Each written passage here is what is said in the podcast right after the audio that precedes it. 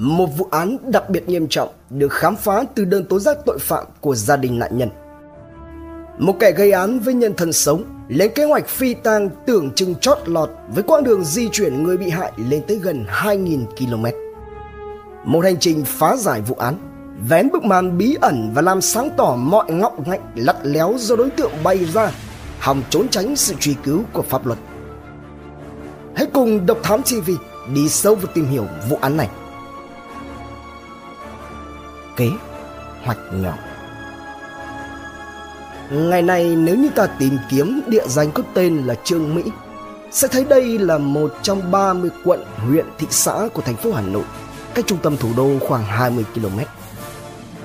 Thế nhưng trong quá khứ, trải qua nhiều lần tách, nhập và hợp nhất tỉnh, địa danh này đã từng lần lượt là huyện của các tỉnh Hà Đông, Hà Sơn Bình, Hà Tây và chính thức trở thành một trong những quận huyện thị xã của thủ đô Hà Nội từ ngày 1 tháng 8 năm 2008 theo nghị quyết số 15 sượt 2008 sượt NQ gạch ngang QH12 của Quốc hội khóa 12.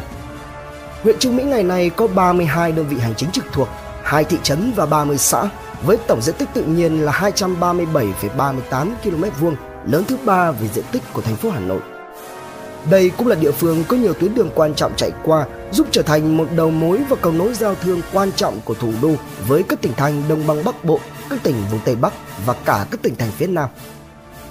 Trường Mỹ cũng là địa danh là nơi tọa lạc dãy núi Trầm hay với tên gọi khác là Tử Trầm Sơn với quần thể chùa cũng như khu du lịch sinh thái nổi tiếng. Quay ngược lại thời gian, về những ngày mà huyện Trương Mỹ còn thuộc về tỉnh Hà Tây cũ, đất trời và con người ở nơi đây đã từng chứng kiến một vụ án kinh hoàng đến rợn người mà có lẽ những ai từng biết nó sẽ khó có thể là quên được. Thứ tư, ngày 14 tháng 5 năm 2003, ở một góc nào đó của trường Mỹ, một người đàn ông nhận được cuộc gọi báo là người thân sắp về đến nhà. Đúng là mừng rơn, bởi đó là người anh trai ruột đi làm ăn tứ phương. Nay đây mai đó mà cũng khó lần. Hôm nay thế nào, Chẳng biết có việc gì mà lại về nhà vào giữa tuần. Thông báo lại gấp gáp, Cũng chẳng nhân dịp gì cả. Hay là chỉ tiện thể ghé qua nhà Sau khi xong câu chuyện nào đó. Không thắc mắc nhiều nữa. Cái chính là ông anh trai quý hóa Sắp về đến nhà rồi. Ngồi tính lại xem, Có gì thất bại không đã. Hồi chiều cùng ngày Chiếc xe taxi bốn bánh đỗ xịch trước cổng nhà. Người anh trai bước xuống. Không quá vồn vã vào nhà ngay. Xem chừng như thể là còn có điều gì đó vướng mắc hay là xa xôi. Lâu ngày mới về thăm nhà thì mang theo nhiều đồ đạc và quả cáp chăng đúng thế thật. Mà kể ra thì cũng chỉ đúng có nò một nửa thôi. Người đàn ông đợi sẵn, chạy từ trong nhà ra đón anh. Thấy anh trai lúng húng khệ nệ với một khối gì đó to đùng lôi từ trong cốp xe taxi ra. Người này mới chạy lại mà đỡ. Hai anh em đánh vật một lúc thì cũng khênh được nó vào đến trong nhà, Nặng đến còng cả lưng. Vào đến nhà, Chưa kịp uống xong cốc nước, Người đàn ông nọ nòm là anh trai mình như có điều gì đó khó nói. Chắc là phải bí mật ghê lắm. Âu thì cũng đã quen Chả gì thì trong gia đình và cả người anh trai của người này Cũng đều đang làm một thứ công việc. Phần vừa cực kỳ bí mật, Lại xen lẫn với nguy hiểm tiêu trực. Phần lại cực kỳ xa lạ với đa số người bình thường. Chắc cùng lắm là thấy qua phim ảnh. Bẵng đi hồi lâu gã anh trai và vị chủ nhà ấy thậm thụt gì đó. À lên một tiếng. Cái đó chính là cái khối to đùng được bọc kín mít rồi trăng chịt dây nhợ buộc cẩn thận mà ông anh trai mới mang về đó là một thùng cổ vật cực kỳ cực kỳ quý hiếm. Nếu mà bán được thì giá có khi phải tới mấy đời, ăn tiểu phèn phẫn cũng không hết. Thế nên cần phải được giấu đi thật kỹ. Mà thậm chí, xem ra nếu chẳng tìm được khách hàng hay không được giá, giữ làm đồ của mình, đời sau có mà phát đại tài đồng thời, chuyện này là cái chuyện bắt buộc phải là dạng sống để bụng, đi chắc chắn mang theo. Ngay lập tức, cái cơn lo lắng, bí mật kia như thể lây trực tiếp từ người sang người vậy. Não của hai người đàn ông như này chung một tần số. Hai người trụn đầu lại, to nhỏ bàn tính tiếp, rồi mới vạch ra cả một kế hoạch tỉ mỉ. Đêm hôm ấy, Lúc mà trời đã chuyển về khuya Hai người anh em này lại một chập cùng nhau, Khênh cái thùng cổ vật theo lời mà ông anh trai nói, Khệ nệ ra đến nơi hành sự. Đó là một góc trong vườn cau cảnh. Phía bên trái nhà người em nếu như tính theo hướng đi từ cổng vào, Ngay kế bên cạnh là một cây khế to đến lạ người. Kế hoạch của họ là đào sâu, chôn chặt. Lấy cây khế dường như là để đánh dấu lấy vị trí, Nhưng cũng không khỏi khiến cho người ta dễ liên tưởng tới câu chuyện cây khế cục vàng. Và nếu như không có hàng loạt các sự kiện kỳ dị tồn tại trên đời, từ trước, trong và sau khi hai anh em nhà này thực hiện cái kế hoạch cất giấu cổ vật của họ, thì ai biết cái cổ vật ấy là cái gì? Hoặc thậm chí là câu chuyện ngày hôm nay diễn ra giữa họ sẽ có thể chẳng bao giờ được biết đến. Giống như câu nói, ấy trâu, để lâu cũng hóa buồn mật tịch tạm gác lại câu chuyện có phần kỳ lạ của hai anh em nọ. Chỉ mới trước đó vài ngày. Cụ thể là vào sáng ngày chủ nhật 11 tháng 5 năm 2003 anh Nguyễn Trọng Nam, quê quán ở Hà Tây, đang trú tại đường Phan Văn Trị, phường 5 quận Gò Vấp, thành phố Hồ Chí Minh, dắt chiếc xe gắn máy Cúp 50 chính là cái loại đã khởi đầu sự thống trị của thị trường xe máy thế giới của người Nhật và thậm chí là tới 50 năm sau khi nó ra đời vẫn tiếp tục được sản xuất. Ra khỏi nhà rồi chở theo vợ là chị Nguyễn Thị Thu Trang về thăm nhà bố mẹ vợ ở ấp 2, xã Phú Xuân, huyện Nhà Bè, thành phố Hồ Chí Minh. Tưởng đầu là hôm nay, hai vợ chồng chị Trang sẽ có một ngày nghỉ, đi hơn 20 cây số để về thăm và chơi với bên ngoại. Thế mà vừa đến nơi, anh Trọng liền bảo với vợ, giờ mình lộn lại quận 1 để giải quyết công chuyện. Chị Trang toàn định hỏi thì anh Trọng cũng thông tin luôn cho vợ đỡ lo. Ấy là đi giải quyết số tiền hơn 700 triệu đồng mà chỗ người anh họ là Nguyễn Văn Tiến hãy còn đang thiếu nợ anh Trọng. Xong việc cái là anh về nhà ngoại liên. Nghe cũng thấy hợp lý. Chị Trang không gặng hỏi nhiều. Chỉ dặn chồng là đi lại cho cẩn thận, chớ có vội vàng mà hỏng việc. Chị đâu có thể nghĩ được rằng biết đâu đó là lần cuối Chị đừng nhìn thấy chồng mình cười thì sao?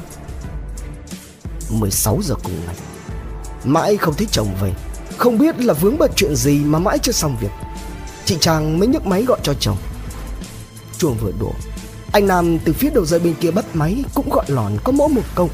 Chưa về được, Sau đó lại cụp máy. 18 giờ, Chị Thu lại gọi.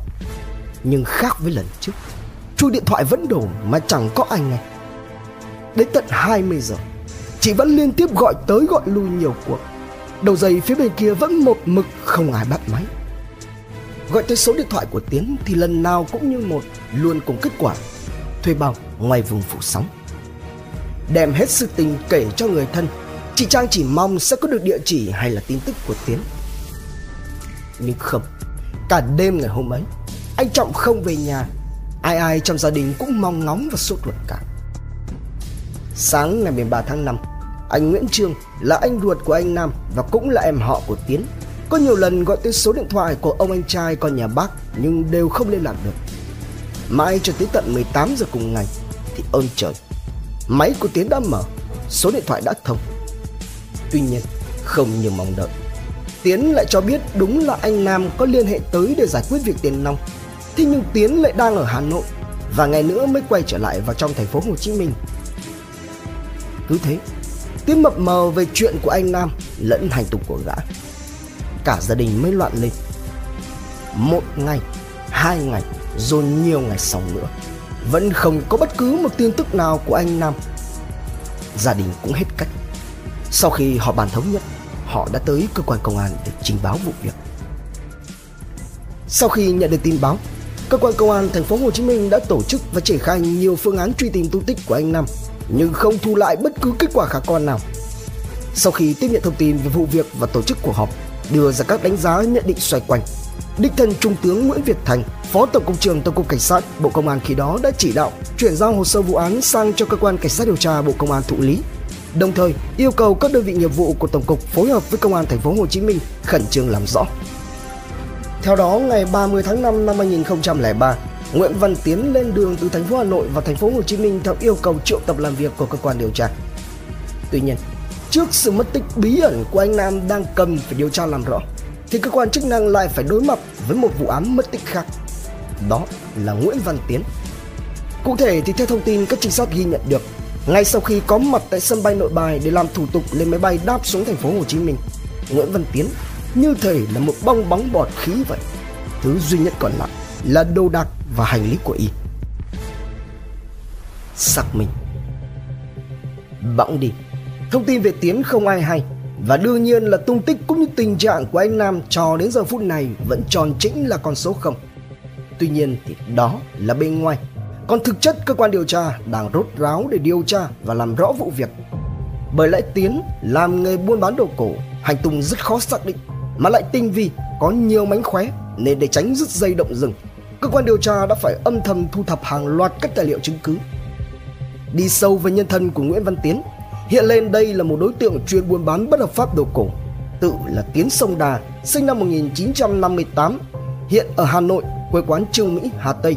Vào thành phố Hồ Chí Minh sinh sống và làm ăn Này đây mai đó từ năm 1993 Bên cạnh đó thì có thể là đối tượng này là một chân rết quan trọng Của một chùm buôn đồ cổ khét tiếng tại thành phố Đà Nẵng. Do vấn đề nhạy cảm các đối tượng hoạt động phạm tội luôn sẵn sàng tìm mọi cách trốn tránh sự truy cứu của pháp luật nên mọi hoạt động điều tra diễn ra phải đảm bảo nghiêm ngặt công tác bí mật. Tiếp tục là về khoản tiền 700 triệu đồng mà Tiến đang nợ anh Nam đã lâu. Theo thông tin từ phía gia đình cung cấp, trước đây Tiến và anh Nam từng chung vốn làm ăn buôn bán đồ cổ cùng nhau, sau đó thì Tiến tách ra làm riêng.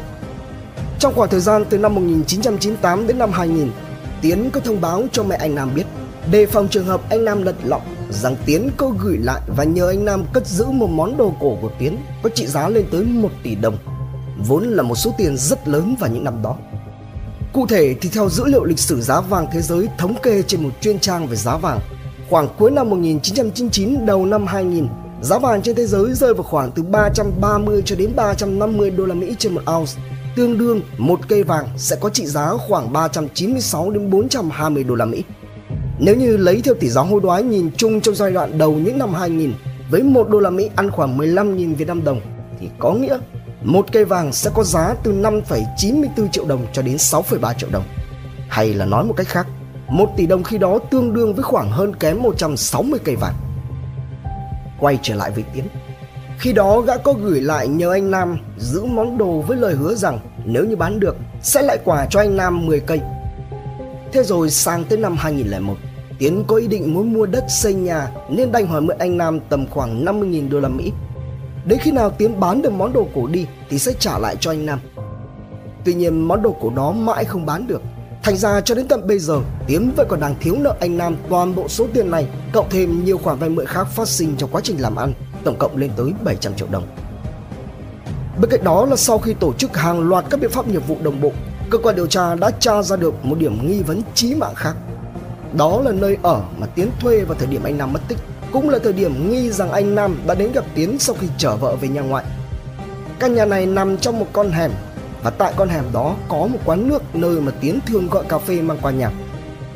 Qua đối chiếu, xác minh và thu thập thông tin, Vào ngày 11 tháng 5 năm 2003 Tiến chỉ ra quán cà phê đó gọi đồ uống rồi cầm về nhà có đúng một lần Và gọi tới ba cốc. Đi sâu vào các mối quan hệ xã hội của Tiến các trinh sát lần ra được trong số các đơn hàng của Tiến thì vào ngày 11 tháng 5, Tiến có tiếp một người đàn ông cũng là dân chuyên mua bán đồ cổ có tên là Ba. Tuy nhiên thì điểm khó cho cơ quan điều tra lúc này đó là làm thế nào để xác định ai là người có tên Ba này. Thông tin được cung cấp chỉ duy nhất có vậy. Phần cũng vì đặc điểm của công việc nguy hiểm này mà những kẻ trong nghề không có quá nhiều thông tin của nhau. Do đó chỉ vỏn vẹn có một chữ Ba. Đây, liệu có phải là tên thật hay chỉ là biệt danh? Người này có liên quan gì đến sự mất tích của anh nam hay không? Hàng loạt các câu hỏi cần được giải đáp. Nhận định rằng người đàn ông tên ba này sẽ là một đầu mối và mắt xích cực kỳ quan trọng. Cơ quan điều tra đã phải tốn rất nhiều công sức, tâm huyết để tìm kiếm. Và rồi sau bao gian nan vất vả, thì cuối cùng các trinh sát đã xác định được người có tên ba chuyên mua bán đồ cổ, có đến nơi mà tiếng thuê trọ để giao dịch vào ngày 11 tháng 5 là một người có cùng tên trú tại thành phố Biên Hòa, tỉnh Đồng Nai. Ngay lập tức, ông ba được cơ quan công an tiếp cận và làm việc. Qua các thông tin do ông ba cung cấp cùng với công tác kiểm tra, đối chiếu và xác minh, cho thấy đúng là trên thực tế, Vào khoảng 9 giờ sáng ngày 11 tháng 5 năm 2003, ông ba đã gọi điện tới số máy của Tiến để chào bán một chiếc điếu bắt cổ. Nhận được thông tin, Tiến ngay lập tức hẹn ông ba tới đúng địa điểm mán thuê trọ ở thành phố Hồ Chí Minh để xem hàng và giao dịch. Khi đến nơi theo địa chỉ mà Tiến đưa, trước khi vào nhà, ông bà thấy ở trước cửa có dựng sẵn hai chiếc xe máy. Vì cùng là người trong nghề, không phải là mới làm ăn lần đầu tiên với nhau, nên ông nhận ra ngay chiếc xe Spacey mà Tiến hay đi. Tuy nhiên thì bên cạnh đó còn có một chiếc xe máy khác. Điểm này được ông bà nhớ khá kỹ, phần vì khối lượng giao dịch của ông này thực hiện không nhiều trong khoảng thời gian này, phần vì chiếc xe đó tương đối đẹp, độc đáo và bắt mắt. Đó là một chiếc xe gắn máy cúp 50 màu bạc đã được tân trang. Khi vào tới trong nhà, Tiến ra ngoài gọi về ba cốc cà phê. Nước đến nơi, Tiến dùng một cốc, chia cho ông ba một cốc, còn một cốc thì Tiến để sang một bên trên bàn uống nước. Trong lúc tiếp chuyện ông ba, Tiến có chạy lên tầng để nói chuyện điện thoại với một ai đó. Ngoài ra còn một điểm nữa vào buổi giao dịch ngày hôm đó mà ông ba khó quên Đó là trong suốt khoảng thời gian ông ở nhà trọ của Tiến Thì luôn nghe thấy có tiếng một người nào đó cắt dán băng dính Nghe cứ rẹt rẹt suốt Có vẻ bọc dán rất cẩn thận và cầu kỳ Đồng thời khi được đề nghị nhận diện chiếc xe cúp, Ông bà đã nhanh chóng chỉ ra được Chiếc xe theo người thân cung cấp thông tin Chính là chiếc xe của anh Nam. Một nửa sự thật. Về phần gia đình anh Nam, Vào ngày 5 tháng 7 năm 2003 Anh Trương cùng với mẹ mình là bà Bùi Thị Hải Dì ruột của Tiến, Từ thành phố Hồ Chí Minh ra trường Mỹ để dự đám dỗ của mẹ Tiến. Đám dỗ ngày hôm ấy Mong ước của họ đã được thỏa. Tiến có mặt. Ngay trong chiều cùng ngày Gia đình tổ chức cuộc họp. Cũng tại đó Tiến một mực chối đầy đẩy Khẳng định rằng bản thân không hề có bất cứ liên quan nào đến sự mất tích của anh Nam. Thế nhưng cho dù gân cổ và mạnh miệng là vậy Nhưng ai ai ngày hôm đó có mặt cũng đều có thể cảm nhận được Từng lời nói, hơi thở, ánh mắt và hành vi của Tiến Đặc sệt một kẻ hoảng sợ nhưng cố chấn tĩnh Đầy vẻ bất thường. Và đương nhiên cũng không mất quá nhiều thời gian. Cơ quan điều tra đã nhanh chóng tiếp cận, làm việc với Nguyễn Văn Tiến. Đối diện với các điều tra viên dày dặn kinh nghiệm, lần lượt là hàng loạt các tài liệu chứng cứ đã thu thập được. Nguyễn Văn Tiến đã phải cúi đầu thừa nhận, đưa ra lời khai. Tuy nhiên, với sự giảo hoạt của mình, Tiến chỉ đưa ra có một nửa sự thật với hy vọng mù quáng rằng hắn ta có thể đánh lừa được cơ quan điều tra. Ban đầu, thì Tiến vẫn giữ cái thái độ và lời lẽ như hắn đã từng trong cuộc họp gia đình phủ nhận không liên quan tới sự mất tích của anh Nam. Sau đó Tiến đã thay đổi lời khai, thừa nhận rằng đúng là vào ngày 11 tháng 5, Tiến có gọi tới anh Nam.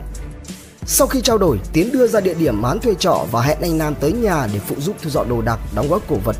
Sau đó Tiến sẽ giải quyết về chuyện nợ nần với anh Nam. Nghe thế vậy, anh Nam không nghĩ nhiều, một mạch đến nơi rồi lại sốt sắng giúp Tiến đóng thùng đồ đạc trên tầng 2.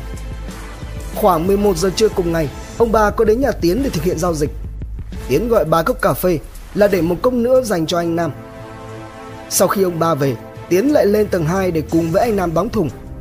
Đến 17 giờ cùng ngày, khi cả hai đang cùng khênh một thùng đồ nặng khoảng 50 kg xuống cầu thang, do bất cẩn, anh Nam đã sơ sẩy bị trượt chân vấp ngã. Khi mà anh Nam ngã, Tiến ở phía còn lại thì bị anh Nam xô đến làm thùng đồ đè lên người, còn anh Nam thì tiếp tục ngã, đập phần trên cùng vào bậc cầu thang, bất tỉnh nhân sự. Sau khi đứng dậy, lại gọi mãi mà không thấy anh Nam phản ứng lại.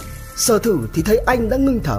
Tiến quá hoảng sợ, vội vàng đóng kín mít các cửa rồi ngồi trong nhà nghĩ ra cách phi tang cái họa trời giáng này.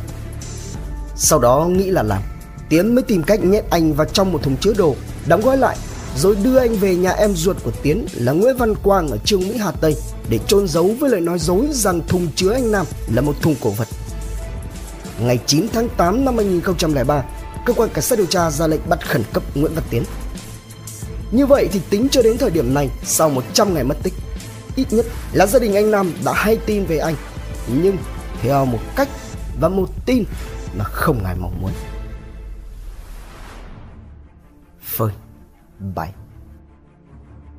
Qua lời khai của Nguyễn Văn Tiến thì rõ ràng đối với con mắt nhà nghề hình sự còn vô số điểm mâu thuẫn cần phải được làm rõ. Tuy nhiên điều quan trọng trước mắt là cần phải tìm cho bằng được anh Nam. Sau đó là trưng cầu giám định, xác định nguyên nhân anh Nam ra đi là gì, có đúng như lời Tiến khai hay không. Theo đó vào ngày 21 tháng 8, Tiến thừa nhận hành vi phạm tội của mình. Ngày 23 tháng 8, theo lời khai của Tiến, cơ quan điều tra quyết định khai quật.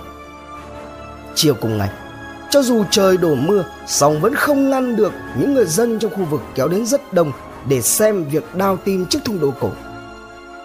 Tại vị trí được xác định là nơi trôn chiếc thùng trong vườn của nhà Quang, cơ quan điều tra đã phát hiện ra mặt của nền đất hơi trũng, còn đọng lại nước mưa trên một diện tích khoảng 6 mét vuông. Cạnh đó là một cây khế to và vườn cao cảnh. Đào khỏi mặt đất được chừng 10 cm. Đoàn khám nghiệm phát hiện ra một lớp gạch được kết dính bằng xi măng đã khô khá chắc. Tiếp tục đào sâu xuống bên dưới thêm khoảng 90 cm nữa. Sau những lớp bùn đất, lộ ra đó là một chiếc thùng hình chữ nhật có kích thước 0,47 x 0,67 m. Bên ngoài chiếc thùng được bao kín bởi nhiều tấm bạt nhựa màu xanh kết dính với các lớp băng keo dán ngang màu vàng. Ở giữa có một sợi dây dù được buộc theo kiểu kiện hàng khá chắc chắn, các nút buộc mối nối rất chuyên nghiệp. Tiến hành tháo bỏ toàn bộ các lớp bao bọc bên ngoài. Đằng sau đó lộ ra là một chiếc thùng bằng xốp màu trắng. Tiếp đó là giây phút hồi hộp căng thẳng khi mà nắp của chiếc hộp xốp được mở ra. Điều đầu tiên xuất hiện, kể cả trong cái thời tiết tháng 8 khi ấy ở Hà Tây đang mưa, giữa vườn xung quanh chỉ toàn là đất vẫn nổi bật lên một cái mùi khó tả. Bên trong đó là một chiếc bao tải. Tiếp tục mở bao tải, cơ quan điều tra phát hiện ra một người ở bên trong được nhét vào ở tư thế co gập đầu. Qua khám nghiệm sơ bộ, xác nhận người này là nam giới, tóc cắt ngắn, mặc áo thun trắng và quần tây đen. Cả hai bên túi đều có tiền, riêng túi quần bên phải còn có một chiếc ví, bên trong đựng tiền và một chứng minh thư cùng với hai giấy đăng ký xe mô tô. Tiến hành giám định ADN và tìm kiếm nguyên nhân, cơ quan điều tra đi đến kết luận đây chính xác là anh Nguyễn Trọng Nam đã mất tích. Nguyên nhân khiến cho anh Nam ra đi vĩnh viễn là do bị một vật cứng tác động lực rất mạnh từ phía sau và đầu gây vỡ hộp sọ dẫn đến ra đi. Như vậy thì kết luận khám nghiệm này đã cho thấy lời khai của Nguyễn Văn Tiến là không đúng sự thật. Trước những bằng chứng thép cùng những lập luận vô cùng sắc bén của các điều tra viên, không còn đường chối tội nữa. Nguyễn Văn Tiến đã phải thay đổi lời khai thú nhận toàn bộ hành vi vi phạm pháp luật. Theo kết luận điều tra, vào sáng ngày 11 tháng 5 năm 2003, anh Nam đến số nhà 18 BIS, sượt 30B đường Nguyễn Thị Minh Khai, quận 1, thành phố Hồ Chí Minh để gặp Tiến. Tại đây, đầu tiên Tiến cho biết rằng hắn ta đang phải thu dọn đồ đạc để trả nhà thuê trọ. Do đó anh Nam đã giúp Tiến một tay cùng dọn dẹp và đóng gói đồ đạc. Sau đó ông ba đến bán chiếc điếu bắt cổ và Tiến trả cho ông ba một triệu đồng sau khi ông ba ra về, Tiến lại tiếp tục cùng với anh Nam đóng gói đồ đạc. Cuối giờ chiều cùng ngày, anh Nam và Tiến bàn về chuyện số nợ.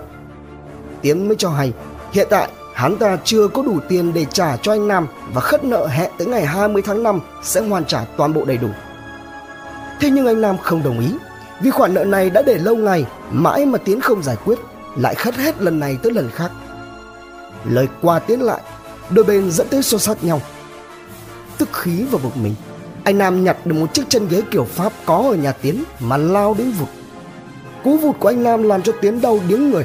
Hắn liền quay lại răng co giật đến chiếc chân ghế từ tay anh Nam rồi cứ thế dùng hết sức lực làm nhiều nhát liên tiếp nhắm thẳng vào đầu khiến cho anh Nam ngã xuống sàn ra đi ngay lập tức. Sau khi phát hiện ra anh Nam đã xuống suối vàng, Tiến khi này dỡ một thùng xốp đựng đồ cổ, đổ hết cổ vật bên trong ra ngoài sau đó dùng dây ni lông trói gấp anh lại thắt nút bỏ vào bao tải buộc chặt miệng rồi nhét vào thùng xốp. Tiếp tục tiến dùng băng dính dán kín các kẽ hở của thùng xốp dùng bạc phủ bên ngoài tiếp tục dán băng dính vàng và buộc lại ngay ngắn giống như một kiện đồ cổ mán hay làm thông thường. Đến khoảng 21 giờ cùng ngày tiến lấy điện thoại và xe gắn máy của anh nam chạy ra đường để tìm cách phi tang lái xe lòng dòng một lúc Đến chỗ đoạn cầu Khánh Hội, quận 4 thành phố Hồ Chí Minh, bắc qua kênh Bến Nghé thì vứt điện thoại xuống. Sau đó lái xe đến bỏ lại trước cửa một quán cà phê trên đường Tôn Đản thuộc quận 4. Xong xuôi, Tiến bắt lấy một chuyến xe ôm chạy ra đường Hàm Nghi ở quận 1, cách đó chừng hơn 2 km. Tại đây, Tiến đã thuê một chiếc xe ô tô du lịch 4 chỗ ngồi của anh Nguyễn Công Phẩm với lịch trình chở thùng đô cổ của hắn từ thành phố Hồ Chí Minh đi Hà Tây với giá là 3,5 triệu đồng. Hẹn 3 ngày sau sẽ nhận hàng tại cầu Sông Nhuệ. Sau đó, Tiến quay về nhà dọn dẹp rồi đi ngủ. Ngày sáng ngày hôm sau, tức ngày 12 tháng 5, Tiến bắt xe khách di chuyển men theo đường ra Bắc. Đến Nghệ An, Tiến đổi ý, gọi điện yêu cầu xe du lịch đã thuê của anh Phẩm dừng lại và kết thúc hợp đồng. Từ đây, Tiến thuê tiếp chiếc xe taxi thứ hai của anh Phạm Quang Tạo chở thùng đồ từ Nghệ An ra Bắc, vẫn địa điểm như đã hẹn với anh Phẩm từ trước đó. Chiếc xe taxi đi khuất tầm mắt thì Tiến cũng lên đường để di chuyển ra Hà Nội, tiếp tục đi đến tá túc ở khu vực Hà Đông để đợi hàng được chở từ Nghệ An ra đến cầu Sông Nhuệ. Khi xe taxi đến nơi, Tiến trả thêm tiền và đưa ra địa điểm mới, yêu cầu người tài xế tiếp tục chạy xe về nhà em ruột ở Trương Mỹ Hà Tây. Về tới nhà Quang, Tiến chỉ vào thùng có chứa anh Nam rồi nói rằng đó là thùng đồ cổ rất giá trị, sợ bị phát hiện nên là đem về quê giấu. Vào đêm ngày hôm đó, hai em Tiến đã đào một hố sâu sau vườn nhà để giấu thùng đồ cổ. Và để đảm bảo đào sâu chôn chặt cũng như hoàn tất quãng đường phi tang dài tới hơn 1.500 km, gần 2.000 km của mình. Cuối cùng, Tiến lấp đất vào hố, sau đó láng lấy một lớp gạch rồi tiếp tục lấp đất lên cho đến khi bị cơ quan điều tra khai quật. Tòa tuyên án Cuối cùng, vào ngày 18 tháng 7 năm 2005, Tòa nhân dân thành phố Hồ Chí Minh mở phiên tòa xét xử bị cáo Nguyễn Văn Tiến. Tại phiên tòa, bị cáo Tiến một mực cho rằng mình không cố ý xuống tay với anh Nam, tất cả là do hoàn cảnh bộc phát. Khi chủ tọa phiên tòa hỏi, bị cáo nói không cố ý hãm hại anh Nam, vậy tại sao bị cáo phải đem anh Nam đi xa đến như vậy? Trước vài móng ngựa, bị cáo Tiến rành rọt trả lời, dạ, vì bị cáo và anh Nam là anh em con bác con gì với nhau nên bị cáo nghĩ bằng mọi giá phải đem anh Nam về lại quê nhà để anh yên nghỉ. Vị chủ tọa mới cắt ngang. Thế thì khi chôn, bị cáo có lấy tài sản gì trên người của nạn nhân hay không? Bị cáo Tiến vừa khóc vừa nói. Dạ không, bóp tiền tư trang vẫn còn nguyên đó. Bị cáo không phải ra tay để chiếm đoạt tài sản. Trái ngược với thái độ thành khẩn của bị cáo Tiến, bà Hải và chị Trang tỏ vẻ rất bức xúc. Chị Trang thì cho rằng bị cáo thực ra đã xuống tay với chồng mình để quỵt nợ. Còn bà Hải thì đưa ra lời khẳng định. Tôi có nghe Nam nói cho Tiến vay 700 triệu đồng để mua hàng nhưng không tìm thấy biên nhận. Thế nhưng trước tòa, về số nợ này, bị cáo Tiến chỉ thừa nhận rằng có vay mượn của anh Nam 20 lượng vàng và gia đình Tiến đã trả lại số vàng cho gia đình nạn nhân. Khép lại phiên tòa, hội đồng xét xử đưa ra nhận định khi khai quật cơ quan chức năng đã thu giữ được 2,4 triệu đồng, 1.320 đô la Mỹ tiền mặt cùng với đồng hồ và đầy đủ tư trang, trang sức cũng như giấy tờ tùy thân. Nên sự ra đi của anh Nam không phải là do bị cáo cố ý phạm tội để chiếm đoạt tài sản. Do vậy, hội đồng xét xử tuyên phạt bị cáo Nguyễn Văn Tiến mức án 11 năm tù giam và buộc phải bồi thường 125 triệu đồng cho gia đình nạn nhân. Bên cạnh đó khi Tiến bị bắt, cơ quan điều tra còn thu giữ được tổng cộng 183 cổ vật trị giá khoảng 87 triệu đồng. Tuy nhiên, vì chưa đến mức truy cứu trách nhiệm hình sự nên số đồ này đã bị tịch thu, sau đó chuyển cho Sở Văn hóa Thành phố Hồ Chí Minh quản lý. Trân trọng cảm ơn quý khán thính giả đã theo dõi. Subscribe, ấn chuông đăng ký để cập nhật những video mới nhất. Like, share, chia sẻ tới nhiều người hơn. Comment những suy nghĩ, ý kiến, bình luận của bạn hay những gợi ý, đóng góp để chúng tôi được hoàn thiện hơn. Độc Thám TV, hai ngày một số vào lúc 21 giờ. Nguồn tham khảo và tổng hợp Công an thành phố Hồ Chí Minh, Thanh niên, Dân trí, Vietnamnet, VN Express, người lao động cùng nhiều nguồn khác từ internet. Độc Thám TV.